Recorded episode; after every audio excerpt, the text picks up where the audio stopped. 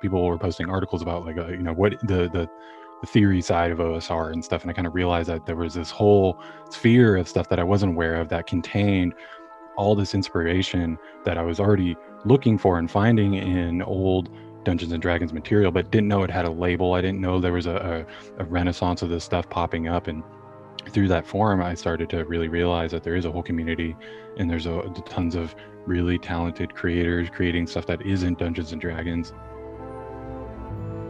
Hi, it's Gary Snow from Daiku Games Podcast, and I'm here with Leo from LFOSR. So, welcome, Leo, and uh, I'm really glad you could join us today.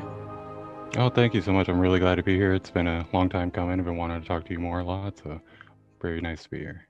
Yeah, it's great. And so, uh, Leo, you've been uh, active in the OSR space, and that was initially what drew me to, uh, you know, you caught my attention there and just tell us a little bit about how you got maybe let's back up and go how did you get involved with R- rpgs in the first place and your journey up until this point? Sure yeah the you know it's really interesting the rpgs have always kind of been in my life ever since just being a kid. I was kind of growing up around uh, fantasy video games always being around. My best friend was always playing Baldur's Gate and Icewind Dale and Neverwinter Nights and all that stuff. And he uh, really got me into like the Forgotten Realm side of things, and we kind of dove into it a lot together as we got more and more interested. And we never really got to play D and D per se until later on, like when I was in my teenage years, and I could actually afford to get my own books and such. You know, before that, I was always just referencing other people's books that I could see while I was over at their friend's house or at my friend's house or whatever. And and so it took a while for me to really get into it. But once I did really get into it in my teenage years, it, it took a while to understand that there was more than just D and D out there. I didn't really, I just played, you know, whatever edition was kind of prevalent at the time and kept up with the modern meta and all that stuff. And I didn't really get to play as much as I it wasn't as appealing to me as like I had originally thought it could be, just probably because the editions that I was playing wasn't clicking for me. And then later on, especially in the beginning of the pandemic and stuff, when uh, I was just kind of bored looking at different types of artwork, and I do a lot of artwork. And before I was really into RPGs, I was just kind of fascinated by the old artwork that was in some of the like the advanced Dungeons and Dragons era books and stuff. And so I started downloading older PDFs of these books, and I didn't really have many of the older stuff I, have ever sent retroactively. I've since like started purchased AD&D books and stuff, but really didn't own any at the time. So I was just kind of exploring this treasure trove. Each little module that I found was a new thing I'd never heard about. I'd, I'd maybe seen a cover, maybe, but even then probably not you know i was looking at the modern stuff all the time so i really started to dig in just as an interest from the art and i would pick and choose these pieces of artwork that really jumped out to me and they were also tapped into like a certain type of evocative style that was very unique to that era of rpg artwork it was so early in the game that so many things were there wasn't like a, a, a determined like style for all the covers you know it was kind of up to the whatever painter was commissioned for it and this kind of stuff. So there was a lot of like expression coming through in these illustrations that really spoke to me. I ended up really getting into a lot of that era of illustrations and i decided to kind of try to emulate that style after a certain you know I, I was trying so many different art styles through my little art career but none of them were eh, eh, none of them were um, really like taking off in a way that could be like commercially you know viable. And then so i was kind of doing this just for my passion project and, and i got i spent months just trying to emulate this certain stippling style that i really really liked and i got pretty close and so i got i did one landscape i've always loved landscapes and so I, I focused on a landscape first and foremost and i posted it onto reddit and uh, it, it, did surprisingly well and i was getting a lot of encouragement of like wow i haven't seen this this type of artwork since you know the, way back in the day and so that gave me the initial push to really kind of put a lot more effort into it and so there was a time and point where i was doing a square illustration which you can find on my instagram all the original ones are still there i used to do one of those a day and i did that for like three months of just really quick square illustrations and it was um very challenging but it really kind of got me into the swing of things as far as like what I wanted to do with this new style and finding out why it was appealing to me. And I was ultimately creating illustrations that I wanted to see that no one else was kind of creating in a modern sense. And so I, I just kind of kept doing it from that. And then I realized people were really enjoying this stuff and they're really enjoying uh, the products that it can be associated with. I was starting to get commissions for the first time in this space. And so it kind of grew from there. And I kind of, ever since, have just kind of embraced the whole OSR art scene and and the scene itself, you know, in creating my own content. And it's kind of just clicked ever since then. It's been a kind of serendipitous of just things falling in perfect places, opportunity presenting themselves, you know, at the right time, the availability that I had at the right time of transitioning my personal career. And as of right now, you know, this is a full-time thing for me in tandem with the the publishing side of the business, which I'm sure we can talk about later. And then now artwork, I get paid to do artwork, which I if you would have told me that two years ago, I'd be I'd say that's crazy. You're crazy. That's not you're lying to me. You know what I mean? So it's been a very rapid change from, you know, RPGs being a thing in my life that I like to use as a pastime to now it's like the focus of you know my career and what I'm doing and the driving motivation factor for me to continue to do this and stuff and it, has been really incredible and the way it's uh, progressed has been kind of uh, breathtaking. It's, it's been really incredible and you know the support from people like yourselves and people that are just generally interested in what I do and take the time out of their day to interview me it's it's all kind of mind blowing at this point so it's kind of a long answer to your question, but it, it it's kind of snowballed. I think you kind of get the idea that it's very much snowballed. Did you ever kind of have a moment of like when you were like playing with like 5e and then you kind of had that light bulb moment where you discovered OSR or has it always have mm-hmm. you grown with OSR right from the beginning? No, it was definitely like a very poignant moment where I discovered it and it was the uh, I was on I, I love uh, Reddit so I was on Reddit a lot and I saw on one of the RPG subreddits that the there's new forum was being opened up and it was the OSR pit. And it was this new kind of forum that was really inspired from the fallout of G plus and stuff. And I wasn't aware of any of that stuff that came before I was into the OSR and so this new forum kind of popped out and I was like oh what is this? I really like old school forums and stuff. And so it's like I like getting early, being early into forums too, because you, you just kind of establish yourself as like a, a pillar of that community or whatever. So I, I was kind of interested in that. So I checked it out, and from there, kind of you know people were posting articles about like uh, you know what the the the theory side of OSR and stuff. And I kind of realized that there was this whole sphere of stuff that I wasn't aware of that contained all this inspiration that I was already looking for and finding in old Dungeons and Dragons material, but didn't know it had a label. I didn't know there was a, a, a renaissance of this stuff popping up. And through that forum, I started to really realize that there is a whole community and there's a, tons of really talented creators creating stuff that isn't Dungeons and Dragons. And the, the first one that really kind of um, appealed to me was uh, Ben Milton's uh, which I, I, now I publish for him, which is pretty cool. But in a certain sense, it's open gaming license. But he uh, that system along with his youtube videos really really got me in the headspace of the, oh there's a whole community here and there's a whole scene for me that's doing the same things that i am trying to do and are just as interested and just as willing to support other creators be it either following them or financially like paying for their products out of their own pockets and, and crowdfunding this stuff and it was a big kind of moment for me to realize that that existed.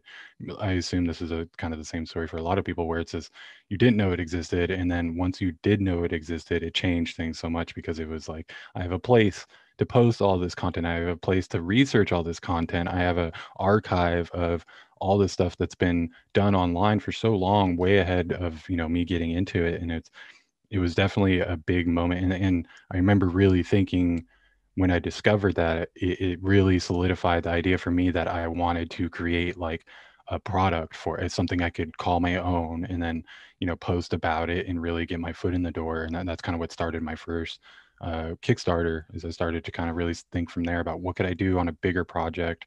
I really wanted to do it by myself. I wanted to give myself a shot entirely just me working on something and see what people think am i a good fit for this type of content for this industry for you know this crowd? And uh, that kind of led to the kickstarter which did really well and then from there on i've just been really giving it my all and putting my whole heart into it ever since i discovered it. What was your first uh, kickstarter? And uh, like how long ago did that take off for you? Uh, yeah that was late 2020 and, and it was uh, a packet of particular peaks. So it was, it was kind of like a centric, it was a, a, a mountainous centric setting source book with three really weird peaks that all kind of had this ethereal kind of sense that they could exist in any world. You know, and they all represented one represented dreams, one represented like time passage and stuff. And so they were all kind of just unique little ideas that I wanted to do. And, and I really had a, uh, a draw. I really wanted to draw mountains. And so it was kind of funny that like I was, I was drawing so many mountains and stuff and i was like i need to find a way to repurpose all these mountain drawings and make a setting with all this stuff and so it kind of went from there and i spent a long time researching what i really liked in setting source books and stuff and picked and choose these things and i made a pretty beefy bestiary that went with it and i really dove into a lot of the creative side of the things and it was all system neutral so i didn't really get bogged down with having it work with you know 5e or Knave or any specific system like that. It was just more or less gave me more room to be creative with these things without worrying about you know how they're going to be implemented into the game because that was one of the coolest parts about the OSR was like you things didn't necessarily need to have these rules applied to them. You could give someone a little nugget of inspiration or lore and then they could apply it to any system they wanted. So I really kind of built it from the ground up like that and I took it to Kickstarter. I didn't um, I didn't really market it just because I kind of wanted to see how it did just raw just out there. And at that time I had I think I was like maybe a thousand followers on Instagram. I had only been focusing on Instagram at that point, and so I launched a Kickstarter. I got I think over 700 backers, which was way over what I was you know looking for. I did I think 300% of what ultimately that I was trying to get, and so I got uh, it did really really well. It really surprised me, and I did a pretty large run of it, and then that helped me kind of fund these other operations that I'm currently doing now. Like I do a lot of handcrafting of my books and for I handcraft books for other people. And so that group, uh, that money really helped me get like the equipment and invest a lot of time and myself into my printing side of things, which really went from, you know, the uh, side project to kind of the focus of my business now. But that Kickstarter was really, really key in that. And it, and it, it's very humbling to see you know people posting their shelfie pics and seeing that book on their shelf or seeing it you know make uh, it was in one of the Questing Beast videos recently like it's, it's very cool to see how far that book has gone and it was really was the you know in the same way that discovering the osr was like oh I, i'm here these are my people type of thing and then all of a sudden doing this Kickstarter was another one of those moments of like, okay, I can do this. I can make this like a real thing that I am doing now and supporting my family and able to be really proud of what I'm doing. And, it, you know, working on that book was one of the biggest projects I've ever done. I've been a part of bigger projects in my career, but this was all me. It was all just my focus, my own brain. And uh, seeing how well it did really solidified that I want to do this with my whole heart. I want to put everything into this, and especially because it wasn't feeling like work, even after that huge challenge of creating a big book like that. Um, it I, it was easy to go sleep. You know, at the end of the day, I wasn't stressed out. I, it didn't feel like work, but I was still, you know, achieving my goals and still making money. So it was a, a very crazy moment for me, and it came at a very good time to where it really, really changed me and my family's life, and it's been different ever since and it's kind of and I really encourage people to really consider crowdfunding as an option when it comes to this stuff because it, it, seems so much challenging than it may really be, and the, it, you have to be careful for sure, especially now with the challenging logistical issues and such. But it really was one of those things where I wasn't sure I could do it. I did a lot of research, I kind of got myself confident enough to give it a shot, and it did way better than I did. And now it's kind of that was the changing point of this whole career that I'm doing now. So it's it was a big job for sure, but it, I'm so proud of that book, and people can check it out on the website. I still have some copies for sale as well, and I'm hoping to follow up with the next one. But again, this logistical issues are kind of making Kickstarters a real challenge right now. But I'm hoping to do another one. And then speaking of like logistical challenges and your handcraft printing, just maybe go into some of the equipment that you've purchased and what's the draw of it for you. I mean, obviously they seem to very go, very much go hand in hand with zines and uh, handcrafted printing and the OSR. So maybe if you could just like share like your first steps into that realm and then mm. how it's evolved. Yeah, definitely. I was handcrafting kind of, I, I really like uh, high quality handcrafted things. You know, there's something just uh, about holding a handcrafted something that feels so much better than something that was pushed out by a mass producer, you know, and I've always really I, I had been printing, self-printing some of my books personally, just because I was getting kind of sick of um, reading PDFs. And as I was exploring these old AD&D books, I was getting sick of staring at a screen. So I'd print them out in really small format books, and I would sit on the couch and read them. And, and I was really kind of proud of how they were coming out, and I was getting better and better at it. And I was, um, I was starting to investigate I had a lot of um, connections with like suppliers and stuff from previous careers of, of you know, I, I, had someone that could get me some really nice paper and stuff. And um, my father's an engineer, so he, I kind of come from like a mechanical background. And so when I got into printers specifically, I really got into like modifying and hacking my printers to be able to do what I needed them to do without breaking the bank, you know. And so I started to purchase more like home printers, just normal kind of Canon stuff, and uh, I would modify them to do what I needed them to do. I started to really invest into the materials I was using. I was extremely picky and like the ink I tried so many different types of inks and I ended up using this like high pigment ink that's made in one lab in Japan. The paper I was kind of really obsessing over was made in a mill out in Italy. So as of right now, I'm like importing mass amounts of this Italian paper because I'm obsessed with it. Uh, there's so many other papers that I import and stuff. And and so as I was kind of putting more thought and time into my own home printing, I was kind of seeing I was printing stuff that friends were releasing too for my own personal use. So like uh, someone would release a digital only game on itch and I would print it out and hold it in my hands and read it and be really stoked on how it came out. And then I would message my friend and be like, hey, look at this. This is pretty cool, right? And then I did that with Perplexing Ruins. And he's an artist that came out. He started to get into the scene about the same time as me. He really got on, uh, he was really um, an active member on the pit before, you know, that kind of the pits kind of slowed down ever since but we really connected because we both started getting into the art side of things together we're bouncing a lot of ideas off of each other we were seeing each other grow basically at the same pace and it was really cool and he came out with uh, darkness moves which was a, a module for Cairn which is um, like a it's it's a variant of like Knave. It's like a hack of Knave from Yochai Gal, and it's a really cool system. Yeah, it's really really neat. Uh, I believe. Yeah, yeah, yes and he he put a lot of time into this module he developed for this system and it was really cool i really liked it and so i printed it out and i showed it to him and he was really stoked and he's a big fan of handcrafted things and he used to work in like book repair and that type of stuff so he was really familiar with this space and he was really impressed i sent him a copy he was really really impressed holding it in his hands.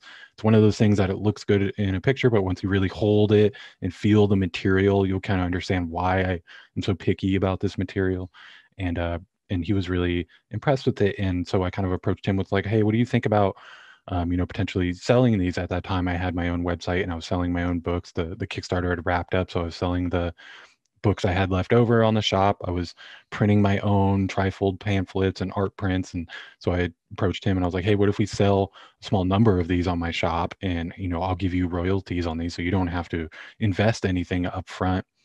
And that really fit for what we wanted to do. And so we gave it a shot and it did really well. We did a run of 50 copies, which is small, but it sold out very quickly. And, and it was kind of surprising for both of us. And it was, again, one of those light bulb moments of like, this is a whole nother thing that I can do just aside from artwork that now like I'm pretty confident in these things I'm creating physically. And so it kind of went from there. He, uh, I, when I work with uh, printing people's work. I'm not really interested in like asking exclusive rights or anything like that. So, uh, really, kind of what I encouraged him to do is he took the money that we earned from the print run on my shop.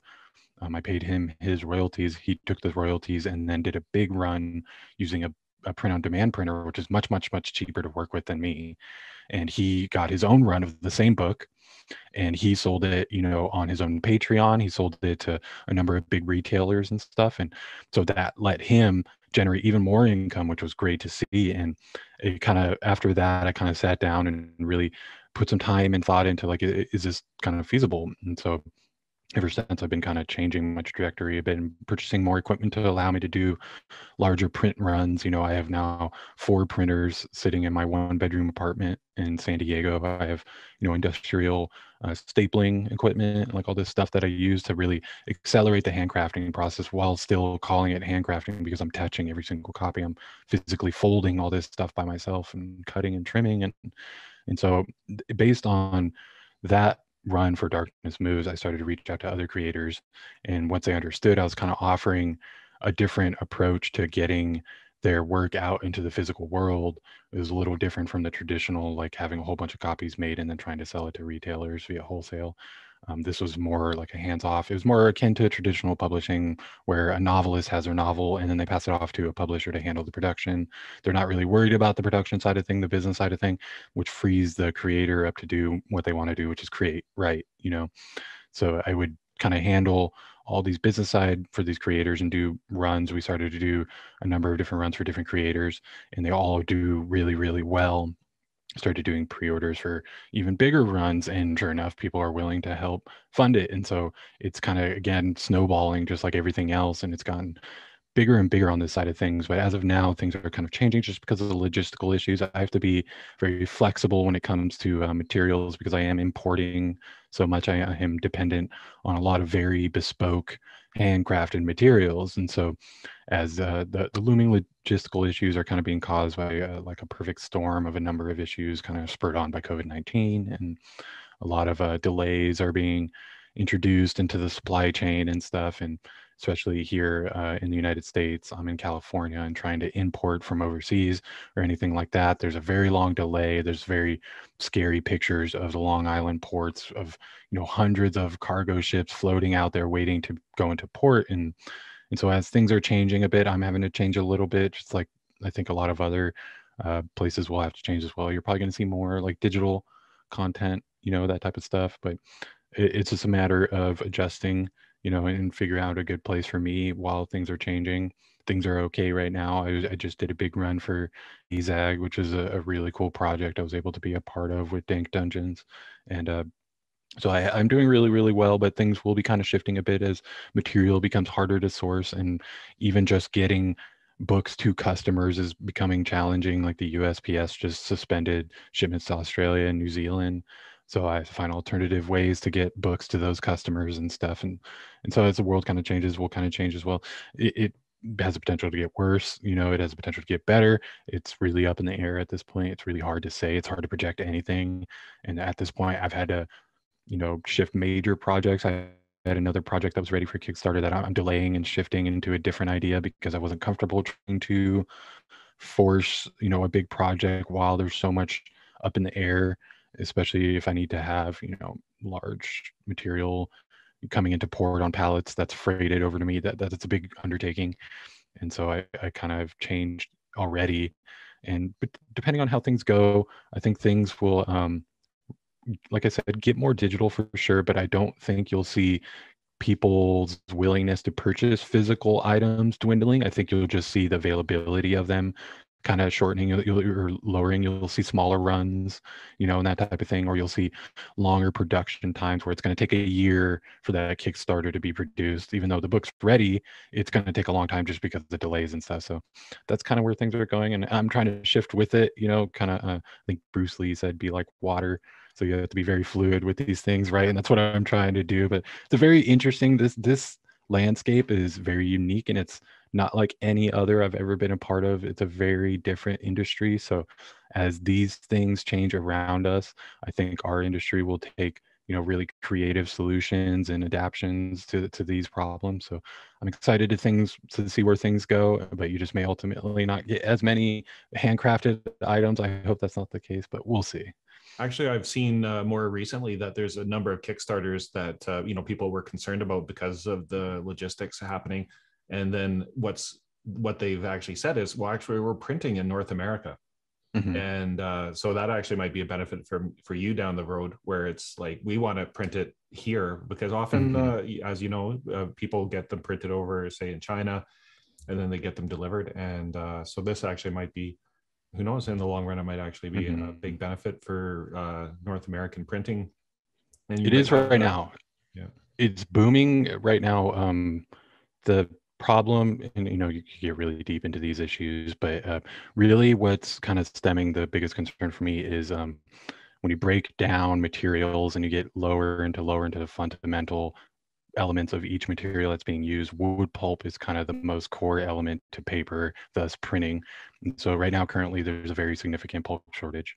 And so uh, we, we're seeing a number of mills upping production on their normal papers to help fulfill orders for you know the general population the, the average population is not interested in italian felt paper. They, they just want straight mm-hmm. white printer paper. So a lot of these um, mills are now shifting their priorities to the to the white printer paper and they're not printing these more bespoke things. And so that kind of trickles to the north american uh, although the, although although there is a lot of domestic printers a lot of their materials aren't sourced or created domestically So you end up getting into a, a supply problem where it's they're having to source their paper from other countries and stuff, and that's being delayed. So as of right now, which has which is very much subject to change and will change very quickly, um, a lot of printers and um, brokerages here have reserves of materials that they were able to source early on, which is arguably causing the supply issues now because so many people are trying to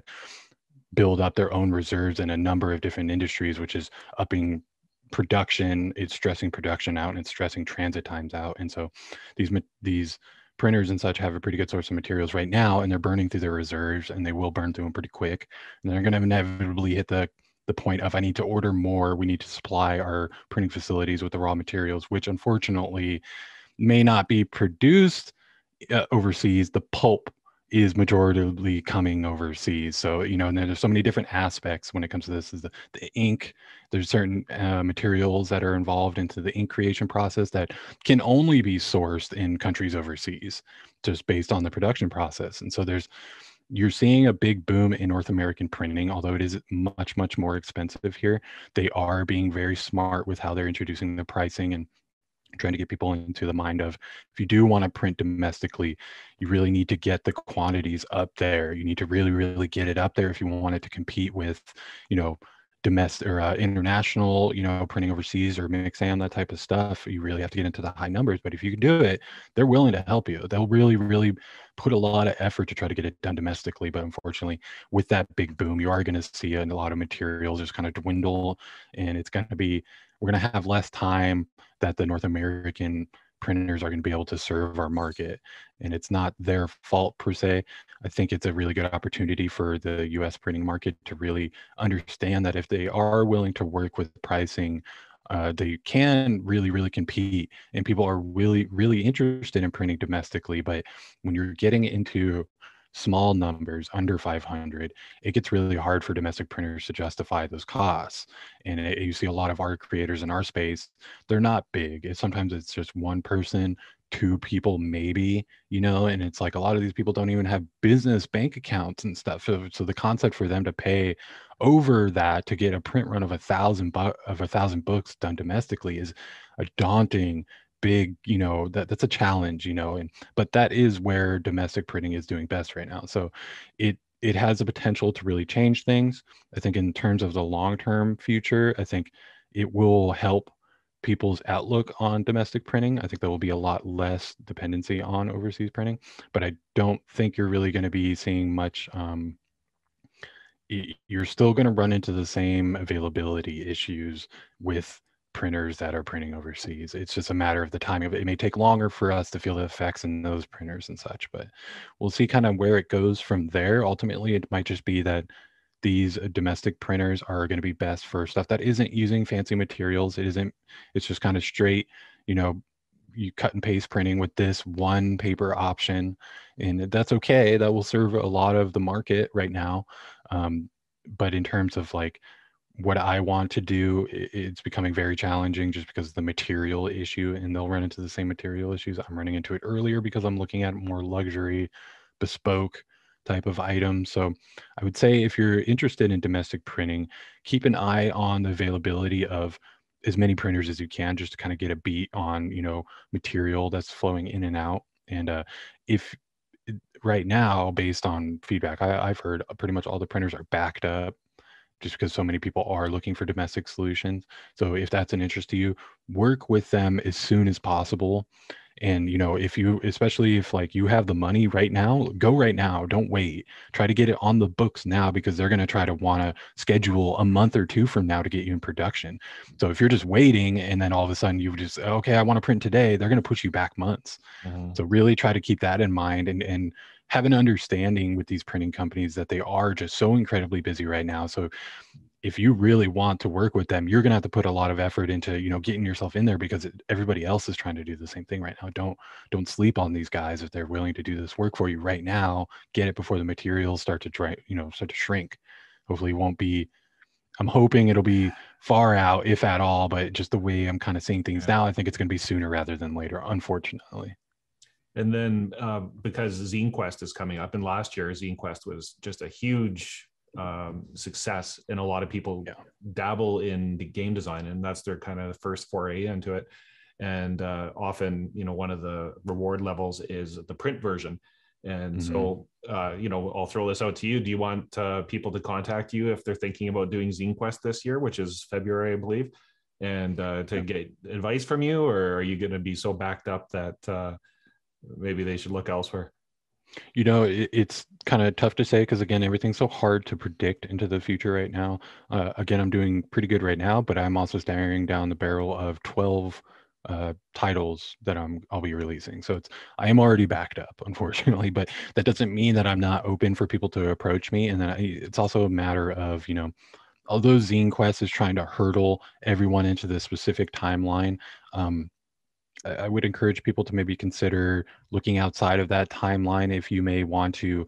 You know, we're not at the behest of Kickstarter giving us uh, backing. Quite honestly, it's, uh, Zine is getting very oversaturated. There's so many people participating in it that it it becomes a very challenging space. So if I'm not able to do it in uh, Zine Quest's timeline, I certainly want to have people on a list of you know potentially doing these things later on and then if i'm able to solidify it because i was able to source the material i will go ahead and follow up with them. But in general i'm more than willing to help answer questions and stuff.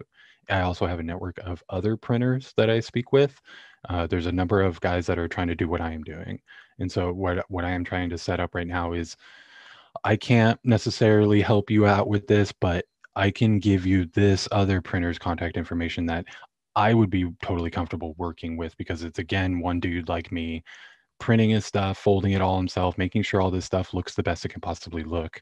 And so if people want to reach out, I I may not be able to work directly with them, but I may be able to really help point them in the direction of high quality alternative versions of what you know of people they may not have even been considering because they're, they're just not aware of you know so That's great. And but i'm very uh, excited I've got your uh, shop uh, section of your website up on the screen now, and if you can see it, and uh, just some of Mm-hmm. the amazing products that you've put out. And uh, is there a size that you kind of recommend as far as number of pages uh, with the uh, the Mm. fold?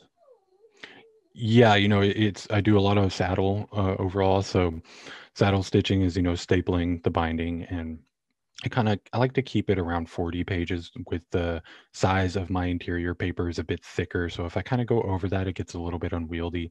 And in terms of like format size, I like half page. Um, it works best best just with the uh, materials I'm able to source. I'm kind of restricted in the sizes I can print based on the materials I can source. And uh, so eight and a half uh, by 11 sheets get folded in half.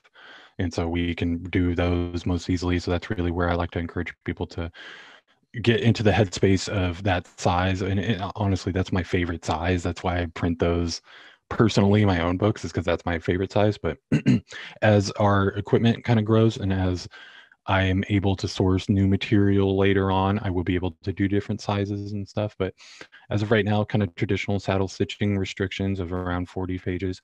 The book you're looking at right there, A Packet of Particular Pieces, I actually perfect bound that one. So that was uh, that's around 90 pages. And we can do perfect bound. It's a bit more of an investment on our end. So it can be a bit more challenging to work out with the creators how they want to do things. Uh, this one's a very small, this is a good option for um, this is only a handful of pages this book right here. So it's there's so many different um, formats i'm willing to work with but ultimately the materials kind of restrict our options there.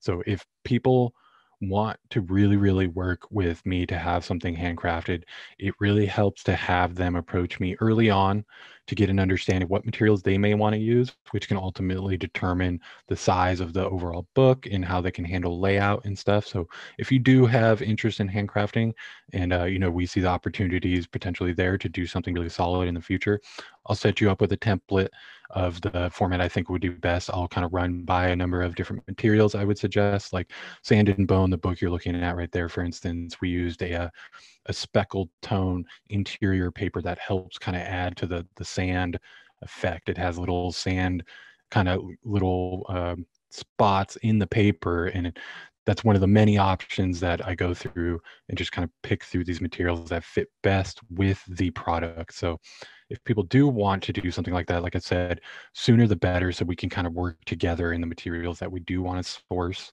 and that can really help make sure that it is a possibility. The sooner we get together on it, and like I said, if it's not a possibility for us, I can point you to someone else that could potentially do it.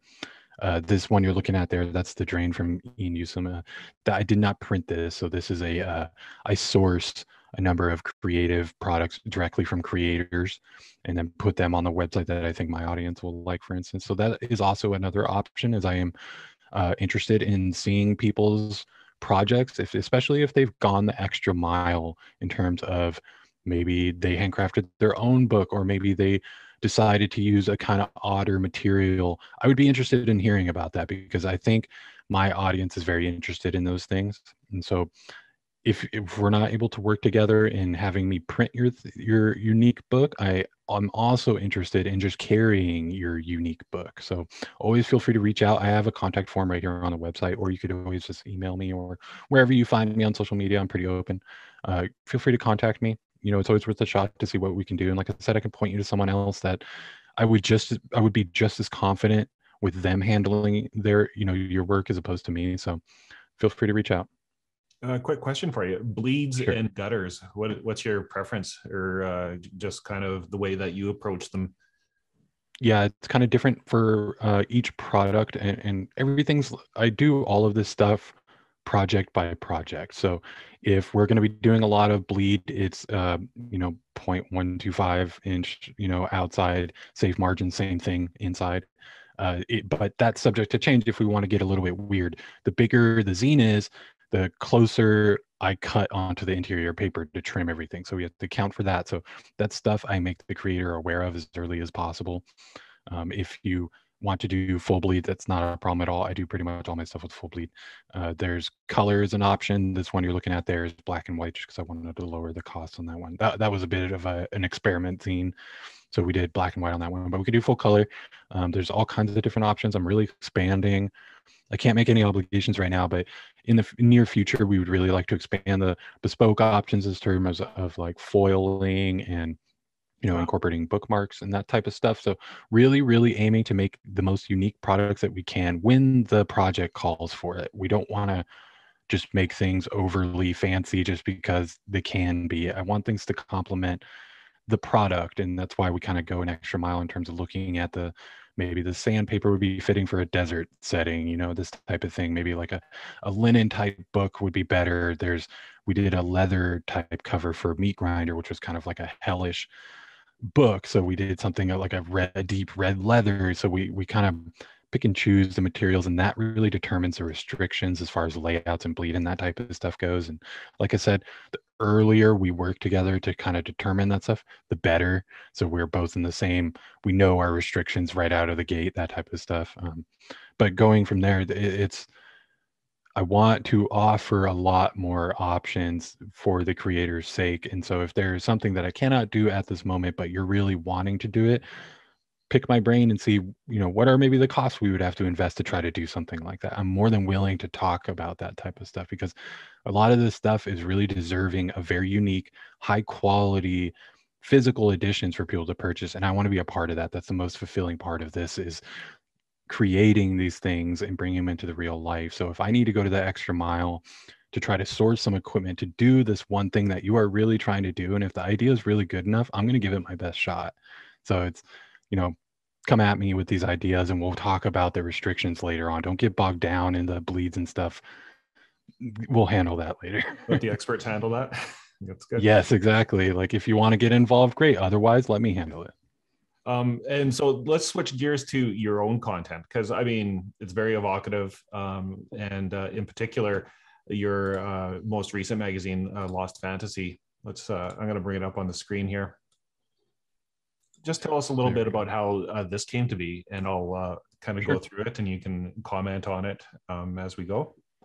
Sure. Yeah. The the whole Lost Fantasy project really was inspired by um, these kind of pieces of artwork that I would run into from the the 70s that was on cover artworks for sci-fi novels, or I would run into, you know, little really inspirational views into like alien worlds that I'd never seen, be it a visual art piece or a little vignette or something like that. And and I kind of I've always been very inspired by these worlds that potentially existed only in the minds of the person creating them.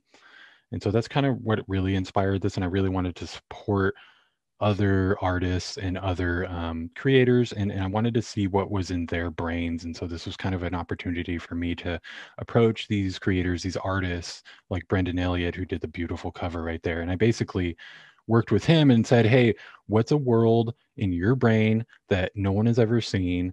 Can you visualize that for me? And I, he did and he did a bit of beautiful job and sure enough he had this beautiful sci-fi outlandish world that he wanted to create and so I kind of took that and then wrote this whole piece on the Verith realm, which kind of goes over, you know, what uh, it kind of applies this artwork and converts it to um, tabletop role playing, you know, things that could be used during those tabletop role playing games. So it kind of gives you inspirational, like what's in this realm, what can you find there, all these different things going on there that are just really nuggets of inspiration, kind of how these visual pieces were nuggets of inspiration for me. And so I really t- I wanted to try something a little bit different. I didn't tell anybody I was working on this. I kind of just came out of the blue and did it. And uh, I was curious to see what people thought. And sure enough, people really, really like it. And so I'm going to be continuing the series. I, the second one's almost done, actually. And I'm working with incredible artists that um, are kind of baffling to, to work with right now. And, it, and it's, looping back around to where they're creating these pieces of artwork that if I had discovered on my own, I would have sat there for five minutes and stared at because they were so evocative and was getting my brain in, into this motion of wh- what's going on there, you know. And so the that's really where I want to take Lost Fantasy and make it a bigger collaborative aspect and, and bringing in some artists that people may have never heard or finding some artwork that people have never seen and then creating gameable content based on that which is a little bit of a, a reverse. Normally you would have like your game content and then you would hire an artist to depict that content. I'm kind of doing the opposite. I'm asking these artists to depict something for me that i have never seen and then i am converting that into gameable content or you know little inspirational aspects for people to use in role playing games and i really want to take it there and keep going and you can see some of my artwork you know plays into this. I'm able to supplement my own artwork in there and it's things get a little bit weird with the layout i really wanted to change or i really wanted to try new layout ideas and stuff and so you can see stuff like this which is very dramatic you know?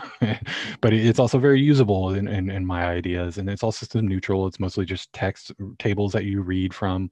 Once you roll your dice and you read uh, you know whatever you rolled on and kind of do with it as you will as a game master and you can kind of they're all nuggets of little inspirational points that are meant to be taken further. It's just a simple evocative inspirational piece again to kind of emulate these pieces i was seeing throughout the world and seeing them around me and they all kind of meant a lot to me as i as i realized as i grew as an artist i find myself referring back to these older pieces that really caught my imagination as a kid these landscape pieces for you know video games or rpg games and stuff really stuck with me. Sci-fi pieces that made me think like what is going on there? What is why is that weird piece of technology there? I love those things and so this is my like kind of attempt to create these things and get my own stuff like that out to people in the hopes that maybe i can do that for someone else down the line. It's certainly been quite a journey. Well it's often uh, what i find with the osr in particular it's it how it's it makes you feel more than mm-hmm. anything it's and uh, because i'm an older gamer and i go back to the ad&d era myself and the osr makes me feel like i did when i first picked up the books and just how yeah. involved you were in just exploring that world and you just get lost in it and i you tell me if i'm wrong on this i the trend that i see is uh, you know because technology has gotten better and the tools that we have available to us has gotten better that it used to be where there'd be somebody that would write and then they would just go hire an artist and you're a perfect example of the fact that you know artists are going hey i could actually expand my skill set into games and mm-hmm. they already have the art available and they can customize it to the game versus the other way and it seems to be that's a trend you know whether it's like uh, tales from the loop was a good example of that where they approached the mm-hmm. artist and said this looks like a great world let's make a game about it Mm-hmm. Yeah, I think that's really cool because it's you're finding there's a real acceptance in this community when it comes to um, visual arts, and that, that's one of the coolest things about it to me is that so many people can try so many different ideas, and then you know maybe they're they're really confident in creating this rpg text copy but maybe they're not so confident in their um, illustration abilities but they'll try it because they're seeing so many other people try it. And you can really get into a headspace of um, i want less being there's not as much judging that occurs in this space. It's more just very accepting of the artwork that's being presented. So if you're able to give it a shot and to try to, you know, even just add some doodles or sketches into your products, it can go a long way and you would probably be surprised in the amount of feedback you'll get for that type of work. And it's and it's difference not bad in the space. And in OSR art is kind of like an odd term because it's referring to old pen artwork that predominantly had cross hatching or comic style negative space. Um, it, it, had stippling for shading, and it, it, there's certain artistic aspects that come with OSR art style. But really, OSR art style is just about any art style that you could imagine, and, and so many people have discovered that you can really apply because, like you said, it's the feel so if you're trying to achieve a certain feel, and if you feel like your doodles are getting closer to that feel for you than this other artwork or you know someone you could hire that makes professional artwork this more personal artwork that's coming for you sometimes can be a better fit for that project. And so in the osr you're seeing people take risks like that of i'm really going to try to do all of this on my own or maybe i do only have access to this certain artwork. How can i use this artwork creatively to achieve the feel I am going for. And you see that you see that a lot with public domain uh, artwork where people reuse public domain in such creative ways that it, it has a whole new feel, you know, and it's like there's so many different options you have now and all a lot of these options are very celebrated and accepted in this industry that necessarily isn't the case for others like even for even for like dungeons and dragons fifth edition it would be kind of frowned upon if you had OSR style illustrations in some of those books. Some people would be critical of that because they're very used to these painterly, professional, you know, very uh, they're great pieces. You know, that it's very uh, evocative in their own sense, but it, you wouldn't expect to see a doodle in there but if you go back to AD&D, there's straight up just doodles in there. You know what I mean? So it's like the people that are interested in that style don't mind having like more simplistic stuff in their artwork. And so you really have an opportunity to try things in this space. And I encourage people to really try. If you see, you know, there's so many opportunities to introduce new styles of artwork in the OSR as well. So it's like maybe you're not an artist, but you have a real fascination with this one certain type of art that's not used in OSR yet, like um, let's say like pixel art. I'm sure it's been used, or some, I'm sure it's been used in the OSR scene. But let's say you're obsessed with pixel art, you have an opportunity in the OSR to create a product and hire a pixel artist or try pixel art yourself and put it into this product, and people are going to be stoked on that. They're going to be really excited to see that new type of artwork being introduced into the space.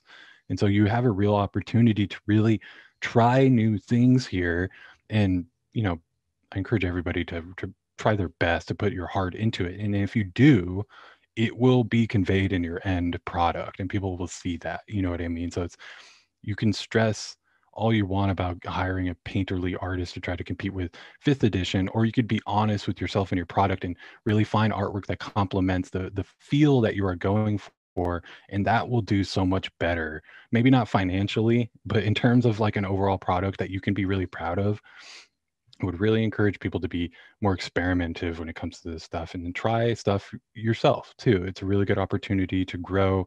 And if you are wanting to learn these certain types of artwork and stuff, this is a great community to try to incorporate that into work that people will be using at games and physically reading, consuming, you know, and you can complement it with your artwork. So give it a shot, you know, and really put some time into what you're doing and into your practice and give it your all. I really encourage everyone to just give it your all and see what see where it goes from there. And that's one of the things I just actually said on a recent uh, video that uh, I created was that the authenticity of the OSR is one of its main selling features, and people mm-hmm. want to see the blood of the designer in the pages. They, mm-hmm. you know, sometimes it's not like you said, not the high quality gloss art that you might see in a 5e book, but you can feel the passion that comes with the project. So I think uh, you know you captured it in a lot of the products that you've uh, made, and I think uh, you're supporting the whole environment. And so I'm sure there's a lot of people that appreciate what you're doing for the OSR and for role playing in general, because uh, you know I've heard the new SR. Um, uh, phrase being used and i think it's good i i see this as the future of uh, tabletop role playing games like the stuff that is being created in the OSR is going to be the stuff that goes out there in the future. It's it's I think mm-hmm. the, the, cutting edge of tabletop role playing games. I might be biased on that, but, uh, but no, you're uh, not wrong. Yeah. Uh, so, anyways, I really want to thank you for joining me. And where what's next for you um, in oh, your future? What's what's going on in the next few months, next year, and uh, where do you see yourself going? That's a good question. Uh, things are subject to change. Uh, uh, I have, like I said, I have 12 products. I'm staring at a list right now with 12 titles that I will be releasing. Some of them from me, some from other creators, some uh, highly anticipated, some uh, completely out of left field that I think people will be very excited for. I like to really kind of surprise people with these things. So make sure you like follow me on all the social media. Pretty much all the stuff is LFOSR. It might be LF underscore OSR type it in, you'll find it on those platforms. Um, aside from that, I do, I am currently working on a bigger project that I would like to take to Kickstarter. It's um, not as big as I really, really intended it to be, but I'm trying to make sure that I can physically do it with all these looming changes and stuff. So you might see a Kickstarter come out of the blue from me. We'll see. Uh, that's kind of a new idea that I really want to try. Uh, aside from that, I have a lot of uh, artwork that you'll be spotting in other people's books. Like I've been, uh, I'm working on Hullbreach artwork right now, which is the mothership product, and there's a lot of uh, stuff coming out with my artwork on it. There's going to be the uh, the new Mausritter box set has just finished up artwork for that, so you can find all my artwork and lots of products. And if you're interested in checking out more, visit the websites lfosr.com. You can uh, email me if you have any questions and stuff like that, and uh, aside from that, I think uh, follow me and see what I'm up to because, uh, like I said, things are very subject to change right now. But follow me, and then uh, you're going to be seeing a lot more releases from other creators on my shop as well. So if you're interested in seeing what I am following, what has been catching my interest, and what I am so interested in that I literally want to craft it and sell it to you all, uh, keep an eye on the shop and follow me on social media. Great. Well, Leo, uh, thanks for joining us today. And I'm sure your advice and uh, just your passion for uh, game development and the OSR is really going to come through in the video. And uh, just once again, thanks for your time today. Yeah, thank you. And thank you so much for having me. I really appreciate it.